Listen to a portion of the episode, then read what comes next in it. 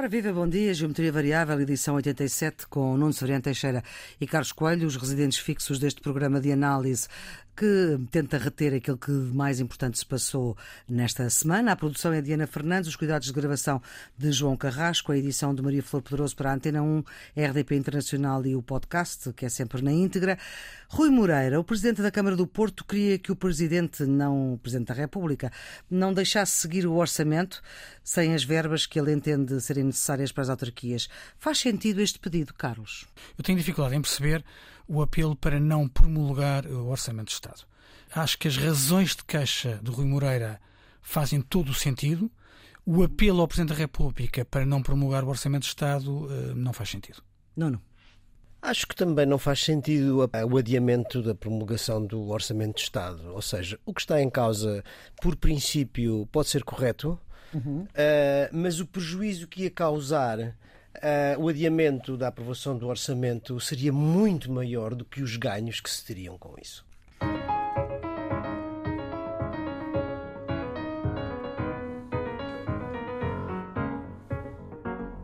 Gravamos antes dos discursos do 10 de junho, o Dia de Portugal de Camões e das Comunidades. É o dia em que todos os portugueses em qualquer parte do mundo se lembram que são mesmo portugueses. É uma celebração que o anterior regime potenciava ao máximo e que a democracia, Nuno, com as adaptações necessárias, não desdenha comemorar e celebrar este dia 10 de junho. Pelo contrário, como aliás todos os países que uh, celebram a sua identidade nacional. Vamos lá ver, o, o, os dias, a celebração dos dias nacionais uh, é, juntamente com a bandeira e com o hino, a trilogia cívica da identidade nacional. E praticamente todos os países o, o, o comemoram, vamos dizer assim. Uh, uh, no caso, porquê? Porque normalmente é nesse dia que, eh, através do discurso e através eh, da cerimónia, da prática, digamos assim, o discurso normalmente invocando o passado para falar no futuro, não é? Uhum. Eh, e, e, a prática são rituais laicos, rituais cívicos, em que basicamente aquilo que se procura fazer é atualizar ou reatualizar a identidade para a reproduzir. E, no fundo, para dar sentido à nação, ao, ao Estado. Uhum. No nosso caso uh, português, ao contrário do que acontece com a grande maioria dos outros países, em que os dias nacionais são normalmente dias de batalhas, dias de vitórias militares sobre a independência ou para a libertação do uhum. país, etc, etc. O nosso caso é um caso particular porque celebra um acontecimento cultural. Não é verdade que é a morte do maior poeta português e, e, e, tinha a ver com um contexto histórico particular, não é? É a primeira vez que se celebra o 10 de junho em 1880, no centenário de Camões, e é uma iniciativa republicana, para se, particularmente Teófilo Braga tem ali um papel muito importante, para que para uh, uh, enaltecer os Lusíadas, que, digamos, eram o, o, o, a obra da, digamos, da, da época áurea dos nossos descobrimentos Exatamente. para contrapor à decadência da monarquia naquela altura. E, portanto, depois, a partir daí, os republicanos apropriaram-se de facto do 10 de junho, que vai, vai, vai até à, à República. Como a, a Maria Flor uh, disse bem, o Estado Novo apropria-se disso, uh, dando-lhe um outro cariz, portanto, porque uh, o, o, nacionalismo republicano era, era um nacionalismo democrático, vamos dizer assim, enquanto que o nacionalismo do Estado Novo era um nacionalismo autoritário, orgânico uhum. e que usou o 10 de junho, sobretudo no período da guerra, da guerra em África, eh, como um fator, digamos, de, de, de identidade e tudo isso. A democracia aproveitou eh, e transformou porque alargou o âmbito, não é verdade? Aliás, durante o regime autoritário era, era chamado o Dia da Raça. Sim. O Dia da Raça. E, portanto, e houve um Presidente da República que também se enganou e também o disse. E esse, dia, esse dia depois acabou por, por se transformar nesta perspectiva mais larga de Portugal, Camões e as comunidades portuguesas para significar que os portugueses que estavam espalhados ou que estão espalhados por todo o mundo também fazem parte dessa comunidade imaginária que é a nossa nação portuguesa. Não? É verdade. E o presidente Marcelo Rebelo de Sousa fez uma coisa que é esta celebração uh, em Portugal, numa cidade de Portugal, e num sítio fora de Portugal, que é uma novidade. Não é? Sim, é uma homenagem à diáspora. Eu gostava de sublinhar aquilo que, que o Nuno recordou. Eh, o facto da maior parte dos países que têm dias nacionais eh, coincidir ou com batalhas ou com o dia da independência, com uma manifestação ou de força ou de sucesso, designadamente militar. O facto de Portugal ter um dia nacional associado à sua dimensão cultural, a celebrar Camões e a língua portuguesa, é um fator muito interessante e eu acho que isso deve ser sublinhado. havia outras datas hum, nós possíveis. possíveis, mas objetivamente o 10 de junho tem esta, tem esta marca. Lembra E sendo uma homenagem a esta nossa identidade, a Camões e ao poder da palavra, é natural que nós demos muita atenção àquilo que se diz neste dia. Sim. Olha, nós estamos a gravar este programa antes, claro. antes na véspera. Mas se pudesse uh, dar uma ideia, o que é que, que, é que queria? Eu, eu, acho que vai ser muito interessante a análise que fizermos na próxima semana sobre aquilo que Marcelo Rebelo de Sousa vai dizer. Vai falar é, da defesa é o primeiro, É o primeiro discurso 10 de junho com uma maioria absoluta do Partido Socialista. Ah. Isso, sob o ponto de vista político, é algo de novo e vamos ver o que é que o Presidente da República vai dizer e o que é que nós vamos comentar. Portanto, continuem a ouvir o Geometria Variável agora, mas não percam para a semana, porque vai ser da romba.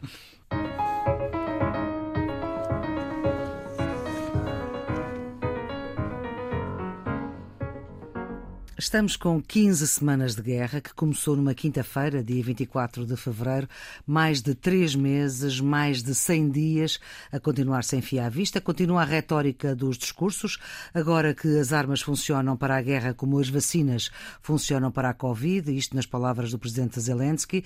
O Parlamento Europeu recebeu o presidente do Parlamento ucraniano e, Carlos, já se começa a sentir um pouco, Carlos e Nuno, mas começo pelo Carlos, já se começa a sentir um pouco a fadiga do tema da guerra da Ucrânia. Sim, é verdade que se sente a fadiga. Ela não está a, a impedir a União Europeia de tomar decisões. Ela ainda não virou a opinião pública. Receio. No sentido de. No sentido de esmorecer a sua uhum. solidariedade uhum. com a Ucrânia. Portanto, estou a falar da, da opinião pública Sim. ocidental. Uh, ainda esta semana o Canadá reforçou as sanções uh, contra, contra a Rússia, portanto é um sinal de que aí não, não há claramente fadiga. Um, o meu receio, uma coisa, aliás, que o Nuno já comentou em algumas semanas aqui no Geometria Variável, é que a inflação venha tornar isto mais complicado. Isto é, uhum. o encarecimento dos, dos produtos e a rarefação de alguns produtos alimentares, que pode criar fome no mundo, como aliás António Guterres já denunciou, eh, pode criar aqui algum problema e a fadiga então ser muito evidente. Para já não é evidente. A ida do presidente do Parlamento Ucraniano ao Parlamento Europeu foi uma ida importante. Hum. Vamos ser completamente sinceros, não teve um impacto hum. da intervenção de Zelensky, mas uh, não podia ter. Claro. Uh, mas uh, ele disse tudo bem. Ele falou nos crimes de guerra, louvou a investigação do Tribunal Penal Internacional, reforçou a importância de responsabilizar e punir os autores dos crimes, apelou ao reforço da cooperação e do auxílio, quer humanitário, quer militar, recordou que a Ucrânia está disposta a trabalhar para entrar na União Europeia uh, e pediu um reforço dos, uh, das sanções. Um, ehm, estas ideias força, a ideia de que a Ucrânia quer ser Estado-membro, que quer uhum. ter o estatuto de candidato e quer o reforço das sanções com prova de solidariedade, fazem parte da narrativa da Ucrânia na relação com os Estados Ocidentais e uh, o Presidente do Parlamento ucraniano fez isso muito bem em, em Estrasburgo gostava de retomar um ponto inicial que tem a ver com a fadiga das uhum. opiniões públicas. Sim. No Ocidente, estamos a falar nos Estados Unidos e nos países europeus, eu acho que essa fadiga ainda não é visível nas opiniões públicas. Uh, o apoio à Ucrânia e ao esforço de guerra da Ucrânia parece, nas opiniões públicas, continuar a ser uma, uma constante. Não quer dizer que nós não sintamos alguns sinais de que alguns responsáveis políticos antecipam que isso se possa vir eh, a verificar uhum. e começam a ter posições mais pró-negociação eh, e menos eh, de visível apoio à Ucrânia isso está ou pode vir a estar em cima da mesa e a provocar as tais fissuras no interior dos Estados-membros da União Europeia, nomeadamente com enfim, a Polónia, os Bálticos, etc. Quem está ali mais perto. Estão mais, é? pro... estão mais perto e têm experiência do que é que foi o, o Bloco Soviético. Claro. Uh, uh, e, e, países, sobretudo como a França e a Alemanha, que são os suspeitos do costume, uhum. que têm a maior, uh, digamos, a, a, propensão para, para negociar e para. Não se verifica nas opiniões públicas. Uh, começa a haver pequenos sinais nos responsáveis políticos que eventualmente possam antecipá-lo. Agora, a questão que a mim me parece central foi uma, uma nota relativamente à, à intervenção de António Guterres sobre a questão da, da, da crise alimentar e do problema dos cereais. Esse uhum. problema é um problema sério.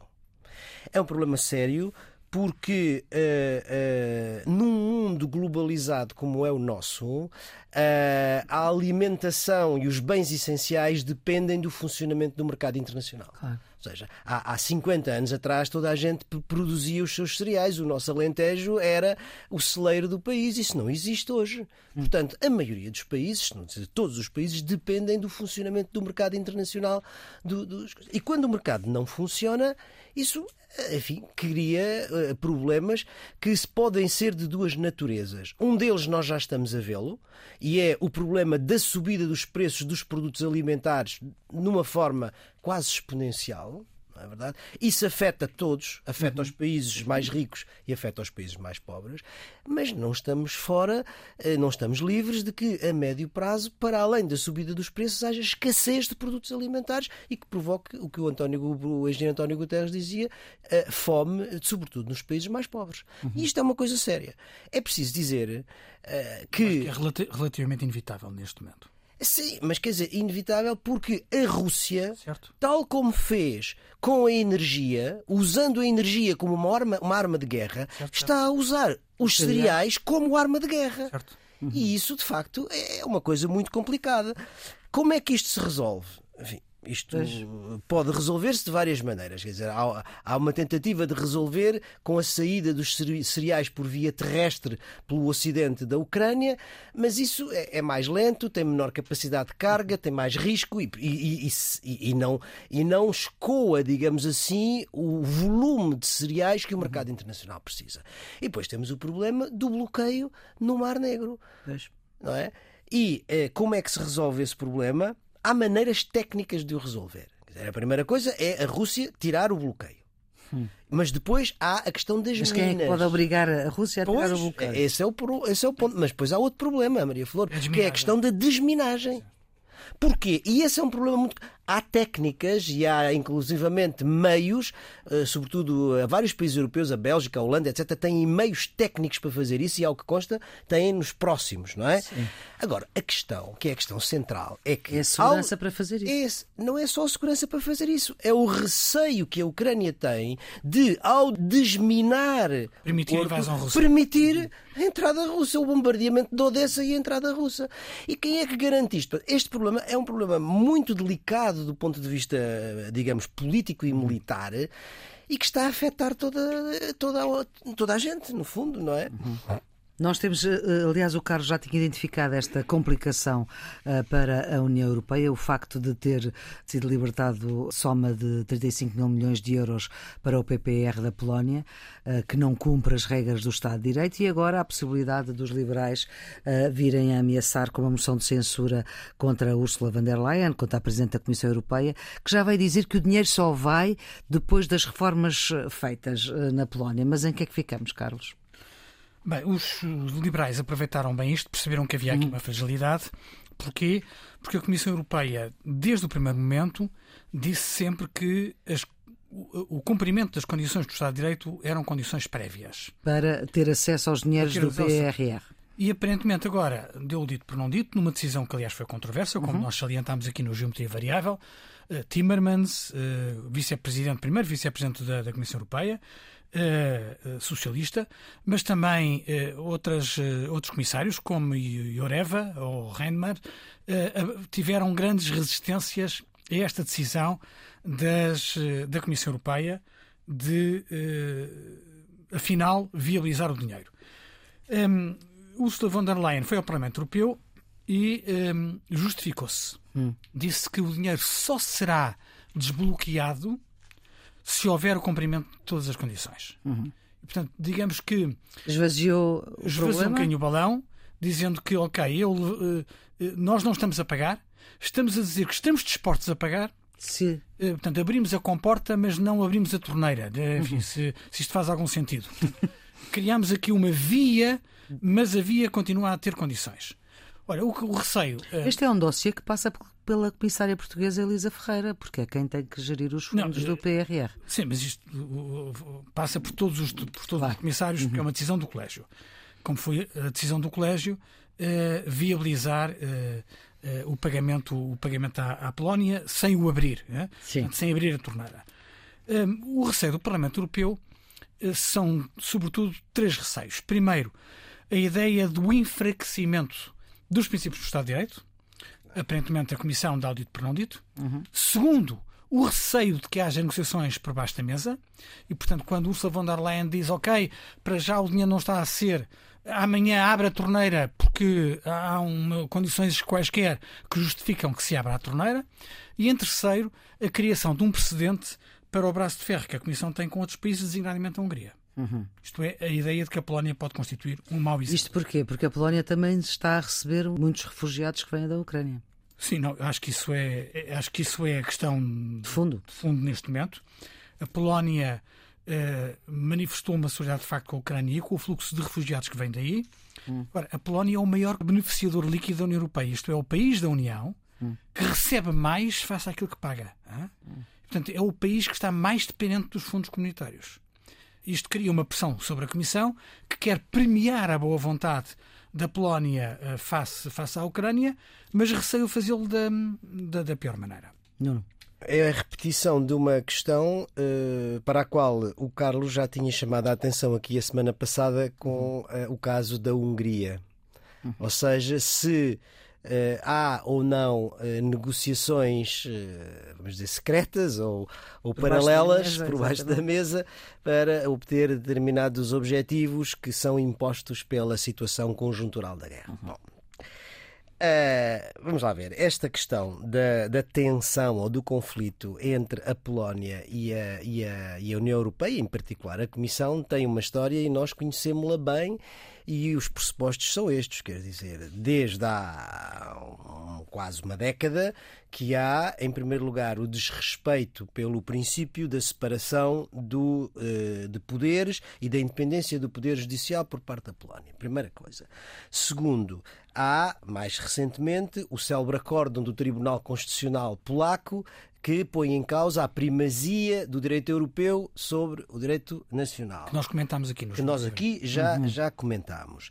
Há, eh, mais do que isso, a, a, recusa do governo polaco de cumprir, digamos assim, as sanções pecuniárias que lhe foram impostas pelo próprio acórdão do Tribunal eh, de Justiça da, da União Europeia. Que é um milhão, um milhão de euros por dia. Exatamente. Uh, até, é até, cumprir, até cumprir as regras, não é? Ora bem, face a este incumprimento reiterado, de facto, a, a, Comissão tinha, de uma forma muito clara, muito aberta, muito evidente, dito não há pagamento do plano polaco.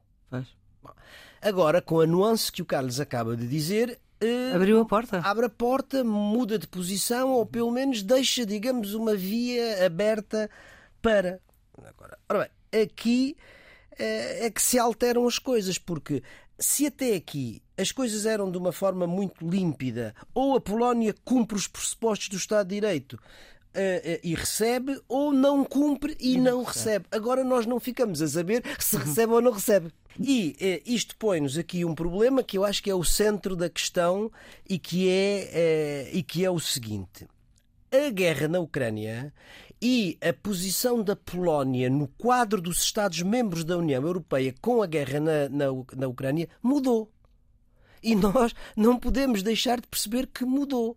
É o país que tem dado mais apoio militar, é o país que tem recebido mais refugiados, é o país que mais clara e abertamente se tem, digamos, oposto à, à, à Federação Russa e isso tem consequências geopolíticas. Nós, não, nós não, não vamos fugir a isso.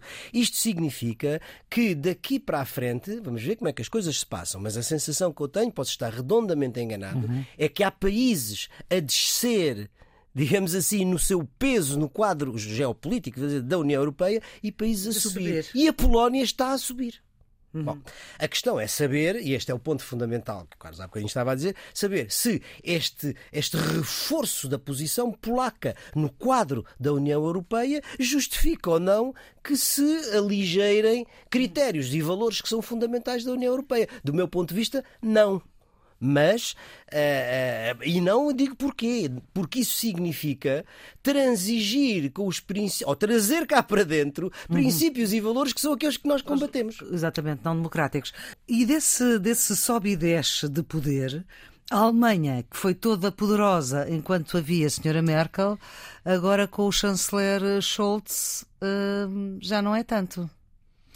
Não, vamos ver. O novo chanceler eh, tem sempre alguma dificuldade em afirmar-se na cena eh, nacional e internacional. E, e, e vamos ser claros, eh, houve um, imensos problemas na relação entre a Alemanha e a Rússia que, de certa forma, não digo complicaram ou fragilizaram, mas que não reforçaram a posição da Alemanha no concerto da, da União Europeia. Portanto, muitos europeus olharam para a Alemanha como uns uh, parcialmente responsáveis pela situação, sobretudo uh, a situação de dependência, dependência energética. Uhum. Um, uh, mas só fazendo um, um recuo, duas coisas que eu acho que era importante dizer. Em primeiro lugar, para as pessoas terem uma ideia do qual é o peso do bolo financeiro que estamos a falar no caso da Polónia, estamos a falar de, grosso modo, 35 mil milhões de euros, dos quais 24 mil milhões em subvenções e eh, 11 mil milhões eh, em empréstimos. Portanto, 24 mil milhões a fundo perdido. Sim. Sim. Segunda coisa, os liberais, em particular três que se destacaram, Gui Verhofstadt, que é um dos políticos mais astutos hum. na cena europeia, um espanhol Luís Garciano dos, dos Cidadanos e a holandesa Sofia Envelt, que estão a recolher as assinaturas para, para a moção de censura. censura. Uhum. Depois das explicações de Ursula von der Leyen, o sucesso da moção de censura é nulo. Quer o PPE, quer os socialistas já declararam que não vão viabilizar a moção de censura. Portanto, uhum. ainda que a moção de censura seja, seja mesmo apresentada, não passa. Não passa. Portanto, eh, tem aqui um Portanto, papel... não cai. O Ursula von der Leyen, der Leyen não, cai. Tem aqui um papel de sinalizar o desagrado uhum. de uma bancada importante no Parlamento Europeu, a bancada dos liberais, eh, mas não vai fazer moça no sentido de que não vai levar à, à admissão da, da Comissão Europeia ainda uh, a questão da, da Alemanha, de, de, como o Nuno dizia, que a Alemanha uh, estar com dificuldade de, de se manter liderante na Europa, como era com a senhora Merkel? Quer dizer, eu acho que há dois países que vão, eh, independentemente da posição de dois países centrais que têm sido o eixo franco-alemão, não é que são os dois países centrais motores da França e Alemanha europeia, há dois países, um dentro e outro fora, que vão ter um papel uh, acrescido, reforçado no futuro em termos europeus. Um é a Polónia, já o dissemos, e outra é o Reino Unido. Hum. E que. Há, e que está fora. Eh, e que no dia em que viermos, isto pode parecer um bocadinho longínquo, mas no dia em que acabar a guerra e se redesenhar a arquitetura de segurança europeia, é absolutamente impossível pensá-la sem o Reino Unido. Ah, E vamos ter que encontrar um, uma, fórmula. uma fórmula qualquer de, associação, de, de, associar o Reino Unido e a sua capacidade militar à defesa e à segurança da europeia. Isso uhum. para mim parece muito claro. Vamos ver Vamos ver daqui para o futuro como é que estes dois países, a França e a Alemanha, se vão comportar e, e isso também vai depender, digamos, do resultado final, do resultado final da guerra. Mas para mim parece-me certo que quer a Polónia dentro, quer o Reino Unido fora vão ter um papel acrescido e reforçado no quadro da segurança europeia. E afinal o Brexit não foi o horror. A propósito deste franco-alemão, uhum. um, ehm, a despeito de uma União a 27 uh, ser muito discutível que dois países consigam ser o motor da União Europeia. Isso é verdade quando éramos 12, agora 27 é um bocadinho mais, mais delicado. A verdade é que a Alemanha está com este problema de afirmação que a Maria Flor uh, destacou e, e, que a França está com outro problema que o Nuno já referiu. É, é que quando Macron fez aquela declaração de que não podemos humilhar a Rússia, uhum. deixou uh, insatisfeitos muitos, para não dizer a maioria, dos dirigentes europeus porque não apenas não gostaram uh, de um apelo extemporâneo a uma negociação que neste momento não tem condições nenhumas, uhum. como ajudou àquilo uh, que foi o tema da Maria Flor Pedroso desde o início deste programa, que é a fadiga. Uma forma de dizer à opinião pública vamos acabar com isto é dizer, opá, eh, já não há eh, paciência para esta coisa, vamos encontrar uma solução em que não se humilhe a Rússia. Isto é, aquela, aquela lógica de, de Kissinger que o Nuno comentou a semana passada, eh, de trocar terreno por paz e, portanto, a paz a todo custo. Só que a paz a todo, a todo custo é uma miragem. Não, não só é uma miragem, como se a Rússia de alguma maneira sair vitoriosa desta guerra, as consequências sobre a arquitetura de segurança europeia, em particular para a França e para a Alemanha, não serão agradáveis. Certo, certo, certo. certo. E é isso que convinha que eles percebessem.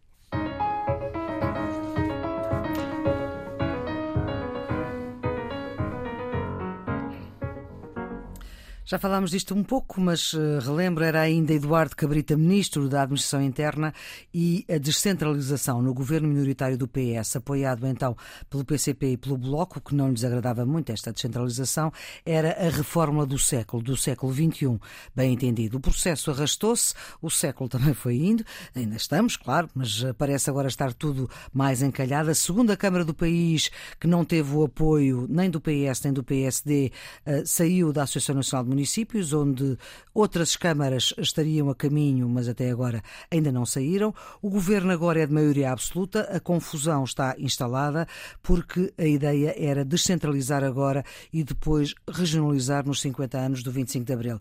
Nuno, esta é uma questão que uh, está a dificultar a, a, atuação do governo, a atuação da Associação Nacional de Municípios. O Presidente da República já se reuniu com os autarcas todos, já recebeu o Rui Moreira e disse-lhe que enfim, que não, não aceitou a ideia dele de adiar a promulgação do orçamento, uh, mas não estamos a ver um fim à vista também neste assunto. Não, também não estamos. Este assunto vai. Aliás, o processo está em marcha. Está em marcha, é? E deveria decorrer, julgo que até 2023. Ou... Exatamente, para depois regionalizar em 2024. Bem, portanto, o processo está em marcha e o processo tem, enfim, para aqueles que estão menos familiarizados com isso, eu também não estava, fui, fui procurar perceber o que é que se passava. Uh, uh, uh, existe um modelo, modelo esse que foi aprovado em 2018 pelo PS, com os votos favoráveis do PS e do PSD sobre como deve ser o processo de descentralização. O que é que esse processo contém, essencialmente? São uh, uh, uh, um, é um conjunto de 20 áreas setoriais que devem progressivamente passar da responsabilidade da administração central para as autarquias ou as associações de municípios e que vão desde a cultura, o património, a habitação, o estacionamento, o turismo, a educação, por aí fora mas são 20 no seu. Mas o no problema seu... é o dinheiro para isso. Existe uma lei quadro que define os princípios de organização dessa transferência de competências, mas essa lei quadro apenas define os princípios gerais e depois vai ter que haver legislação setorial para cada uma dessas áreas e isso deve ser negociado. Isto é importante porque explica um pouco do que a Flor estava a levantar entre a Administração Central e a Associação Nacional de Moçambique de municípios. E é nessa de negociação que surge este, este, este problema.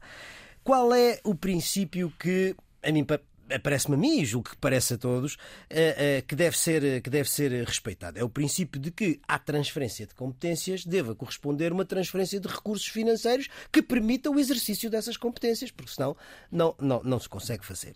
Senão, e, senão não é justo e não é leal. E é neste ponto que eh, se levanta a questão no que diz respeito à transferência de competências no setor da educação.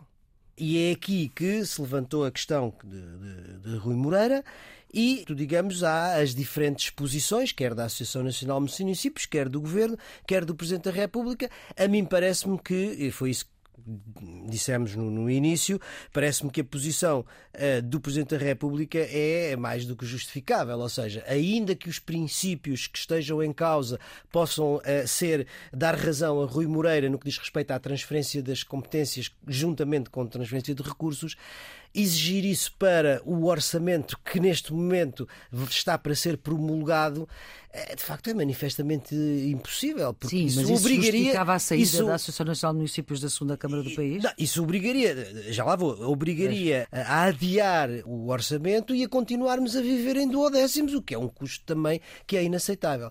Quanto à questão da saída da Associação de Municípios, eu não sei, não tenho informação suficiente para dizer se há razão ou se não há razão. Ela foi aprovada pela Assembleia eh, Municipal, Sim. tanto quanto se percebeu, mas também não foi Sim, seguida. claro, mas Rui Moreira tem maioria, não é? Tem maioria no Executivo Municipal e não foi apoiado nem pelo PS nem pelo PSD. Nem pelo PS, nem É pelo- apoiado pelo CDS. Mas para além disso, é isso que eu acho que talvez valha, que é significativo, é que mais ninguém seguiu a posição. Exatamente. Ameaçaram, pensaram, mas depois. Para já. Para já. Para já. Para já. Então, Vamos cá lá, ver. Carlos. Relativamente ao orçamento, já respondemos isso Sim. no início do programa. Acho que não fazia nenhum sentido adiar eh, a promoção do orçamento. Ele já vem com, Tanto com, atraso. com seis meses de atraso.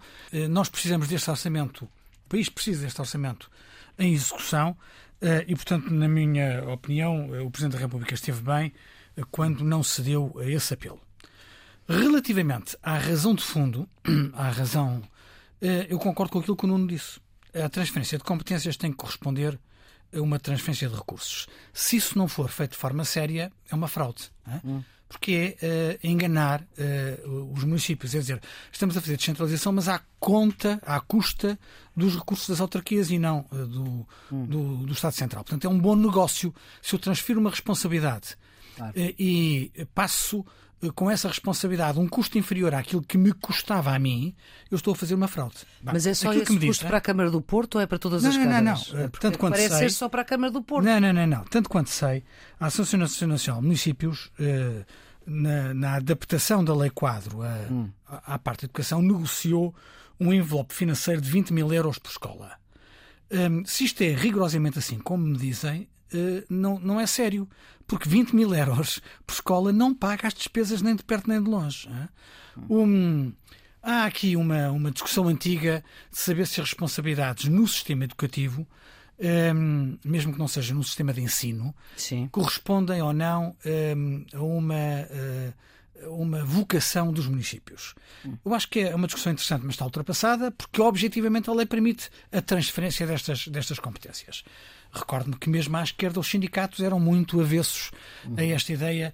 Acho que o Nuno provavelmente saberá melhor do que eu, eh, porque houve uma experiência negativa com a instrução primária na Primeira República, em que eh, a responsabilidade foi passada para as autarquias e os autarcas deixaram de pagar aos, aos, aos pessoas primários. Portanto, eh, eh, a maior parte dos sindicatos tem aqui uma, uma ideia de que preferem que essa competência seja exercida pela Administração Central, Sim. acham que o seu poder reivindicativo é mais forte. Portanto, seria só a parte administrativa com as câmaras, não é? Exatamente. Os Bem, auxiliares. em qualquer etc. circunstância, a transferência de competências tem que ser feita de forma leal. A ideia que fica, eu não conheço eh, os pormenores da negociação, eh, a, ideia, a ideia que me fica é que a Associação Nacional de Municípios foi mais advogada do governo na negociação do que advogada das câmaras. Isto é, quis fechar o acordo e fechou o acordo barato demais. E agora, é verdade que Rui Moreira foi o único que bateu com a porta, mas há outros presidentes de Câmara a dizer que se isto continuar assim vão bater também com a porta. Isto é, deixam de reconhecer na Associação, na Associação Mas o Nacional de diz que não Municípios. negocia Câmara a Câmara, só negocia com a Associação Nacional de Municípios. O que é que acontece? Que estamos a falar do Porto, estamos a falar uma- da segunda cidade do país. É? Pode, pode haver aqui eh, um, um- um conjunto mais de municípios a bater com a porta. hã? E mesmo que fosse a última cidade do país, a mais Eh, Pode pequena. haver um conjunto de municípios a bater, a- a bater com a porta eh, e pode haver uma situação de ruptura. Isto é, objetivamente, as competências são transferidas, o dinheiro não chega e as câmaras deixam de pagar. E a, se- e a seguir, quem é que é, quem é, que é a responsabilidade? Portanto, É- a única maneira é aumentar, é aumentar o dinheiro. Portanto, por isso é que, por acho causa isso do é- orçamento. eu claro. acho que isso é inevitável. Eu acho que isso é De inevitável. toda a maneira, eu julgo que essa é uma questão que vai ter que ser eh, pensada no próximo orçamento e, tanto quanto eu ouvi, o Primeiro-Ministro estava otimista relativamente à, à, à resolução final do problema. Não, o Primeiro-Ministro eh, tem que, tem que estar otimista, porque o problema que o PS Ele tem. é otimista e irritante, segundo o Presidente da República. O não é? problema que, que o governo tem, e isto é um problema praticamente para o Partido Socialista, porque eh, sempre quis aparecer como um dos campeões da descentralização, é que não é possível fazer a descentralização com o estrangulamento financeiro das autarquias. E esse é o risco que se está a fazer com este processo atabalhoado de transferência de competências sem recursos. É fazer uma pseudo-descentralização, estrangulando financeiramente as autarquias.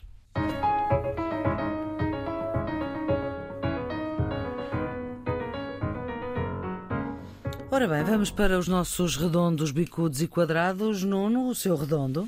Para a aprovação por Bruxelas do teto temporário eh, ao preço do gás na Península Ibérica. Depois de negociações difíceis, eh, mas bem-sucedidas, Portugal e Espanha receberam agora a luz verde da Comissão Europeia ao mecanismo que impõe um limite administrativo aos preços do gás para produção uh, elétrica e que vai estar em vigor até ao final, até maio de 2023. Eh, no meio de tantas notícias más de aumento de, de, produtos básicos, de inflação, eis uma boa notícia para os portugueses e para os espanhóis. Estou curioso para ver quando, quando e quanto é que isso chega à nossa fatura de eletricidade. Uhum. O seu redondo, Carlos? Vai para quatro escolas portuguesas no ranking do Financial Times. Este jornal, muito reputado na área das finanças, fez um ranking das 50 melhores escolas, escolas mundiais com oferta de formação para executivos. Os repetentes de Portugal são a nova SBE e a Católica School of Business and Economics e o Porto Business School, eh, particularmente a nova SBE, eh, que agora ocupa um 22 lugar, eh, subiu 27 lugares, tal como a Católica, também teve uma subida muito grande no ranking, mas pela primeira vez o ISEG, a Universidade de Lisboa, integra este ranking. E, portanto, temos quatro escolas portuguesas nas 50 Economia melhores. Estão nas 50 melhores escolas uh, ao nível mundial. O seu bicudo, Carlos? O bicudo vai para a carga fiscal sobre o trabalho em Portugal. Segundo a OCDE, os portugueses pagam 42%, 41,8% para ser mais exato, de impostos sobre os rendimentos do seu trabalho, situa-se claramente acima de 34,6% eh, dos 38 países que compõem este ranking. Infelizmente, este valor subiu desde 2020 para 2021, em contraciclo com aquilo que aconteceu com a média da OCDE. Eh, os portugueses recebem cerca de 72% do seu salário bruto, uma vez mais abaixo da média da organização que fez este estudo. A competitividade da nossa economia exigia uma outra abordagem da política fiscal para gerar mais riqueza, para promover o crescimento e para ajudar à criação de empregos. Uhum. No seu bicudo?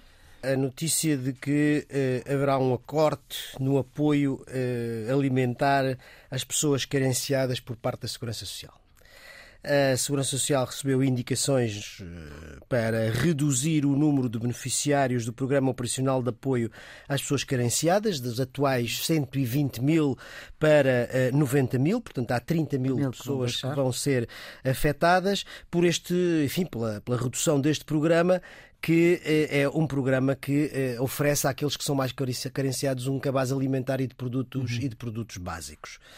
o governo, a inflação? O governo invocou a evolução epidemiológica e o regresso à normalidade depois da pandemia.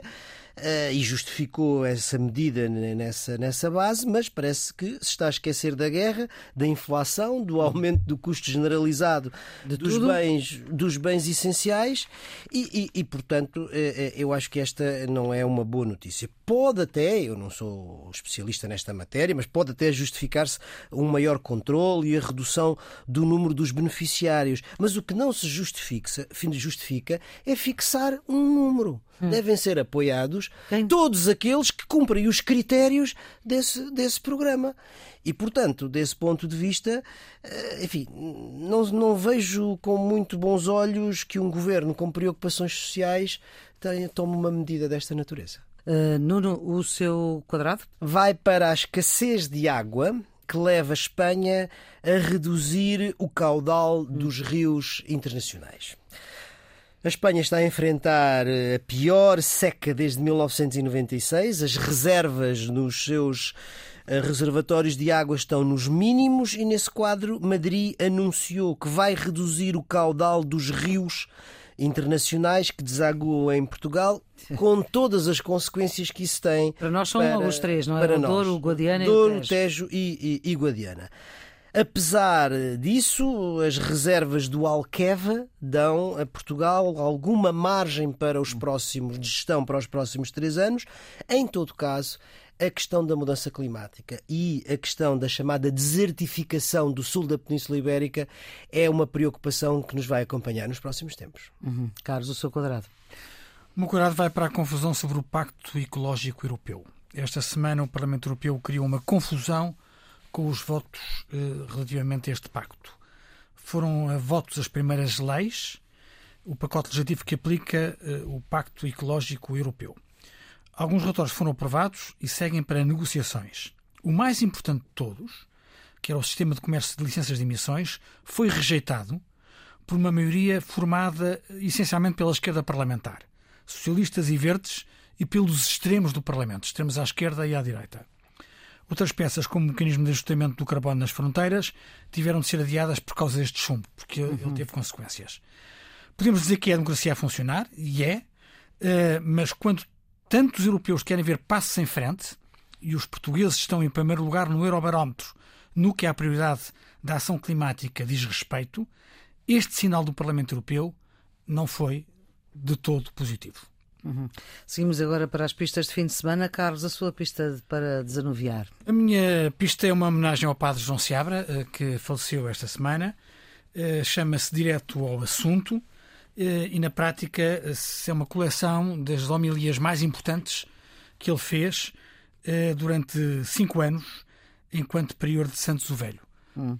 São homilias de quem falava muito bem e de quem escrevia bem, embora a maior parte das homilias não eram escritas, foram passadas a escrito e são uma forma de nos interpelar com a vida e, e, com a nossa relação com Deus. Esta semana, aliás, perdemos eh, Paula Rego, perdemos também na semana passada a Mário Mesquite, jornalista e fundador uh, do Partido Socialista, mas enfim, um homem que uh, marcou profundamente várias gerações de, de jornalistas e também outros jornalistas que partiram uh, Jórim Pimentel e Fernando Sobral, ainda mais para trás. Jórim Pimentel, que acompanhou a atividade política com muita acuidade, e Fernando Sobral, que era um atentíssimo observador do cotidiano. A sua pista de fim de semana, Nuno? Vai para o cinema hum. e para o filme Donbass, hum. de Sergei Loznitsa. Eh, foi apresentado no Festival de Cannes já em 2018, mas só agora chega às salas de cinema portuguesas. É um filme que relata a guerra híbrida vivida no leste da Ucrânia, na zona do Donbass, eh, desde 2000, 2014. É uma comédia trágica que, mais ou menos em duas horas, conta várias histórias marcadas por um tom de absurdo e ao mesmo tempo de violência, em que os protagonistas são os cidadãos comuns, ou seja, os mesmos que hoje estão a pagar o preço mais caro desta guerra na Ucrânia. E é um filme que já estava em, em produção e, Exatamente. portanto, que conseguiu acabar a sua produção enquanto a guerra vai durando. Este é o ponto final nesta emissão de Geometria Variável e edição número 87, com Nuno Severiano Teixeira e Carlos Coelho, professor uh, e investigador e antigo eurodeputado. A produção é da jornalista Ana Fernandes, os cuidados de gravação de João Carrasco, Geometria Variável para a Antena 1, RDP Internacional e em podcast, edição de Maria Flor Pedroso. Tenham um bom fim de semana.